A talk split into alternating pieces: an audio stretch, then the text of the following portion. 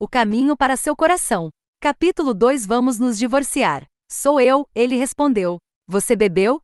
Ela perguntou. Bebi um pouco com um amigo. O som abafado da água descendo no banheiro preencheu o quarto. Sabrina franziu o rosto, tendo seu descanso perturbado. Uns minutos depois, alguém deslizou para a cama e uma mão pousou em sua cintura, deixando uma sensação formigante em sua pele. Um, hoje não.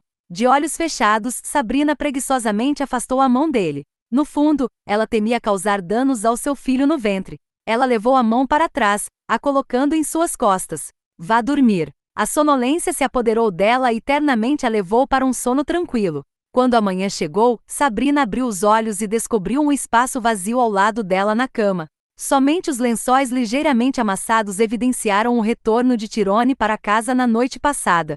Ela ficou levemente irritada consigo mesma e se perguntou por que havia caído no sono tão cedo. No entanto, não importava.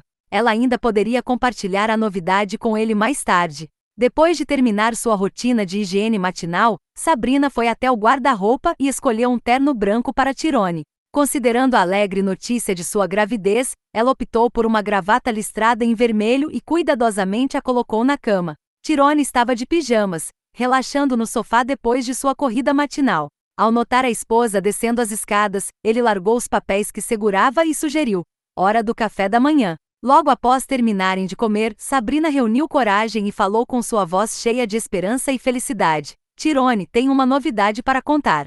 Certamente, o anúncio de um bebê traria alegria, não traria? Tenho algo para compartilhar também, ele confessou. Tudo bem, você primeiro.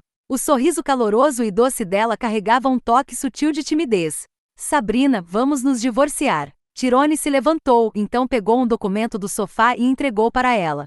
Este é o nosso acordo de divórcio. Leve o tempo que precisar para lê-lo cuidadosamente. Se tiver alguma dúvida ou exigência, me avise. O coração de Sabrina deu um salto quando ela olhou atonita para ele. Por um momento, sua mente ficou em branco, duvidando de seus próprios ouvidos. O tempo parecia se arrastar antes que ela conseguisse balbuciar: divórcio? Ele estava sugerindo um divórcio? O que o fez querer se divorciar do nada?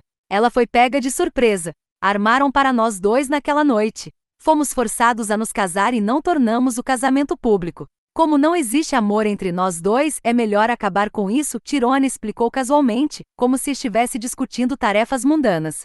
Sabrina empalideceu. Ela sentiu um aperto em seu coração, dificultando sua respiração. Não podia ser. Ela o amava há nove anos.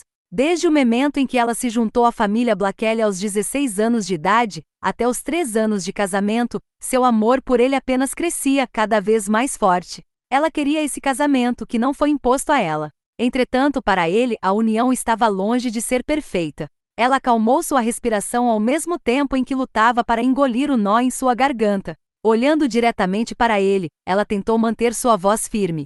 Os últimos três anos não foram bons? Você tem certeza de que quer se divorciar de mim? Seu coração doía ao pronunciar essas palavras. Eu já tomei minha decisão. Mas os seus avós, eu me viro com eles. E se eu estiver? Ela queria contar que estava grávida, sem paciência, ele a interrompeu, Galileia retornou. As palavras atingiram o coração de Sabrina como uma facada. Atordoada, ela aceitou o acordo de divórcio e disse: Está bem, vou analisá-lo. Forçados a se casar? Não existir amor? Isso não passava de desculpa. A última frase de Tirone revelou o verdadeiro motivo por trás de sua decisão. Galileia Clifford estava de volta.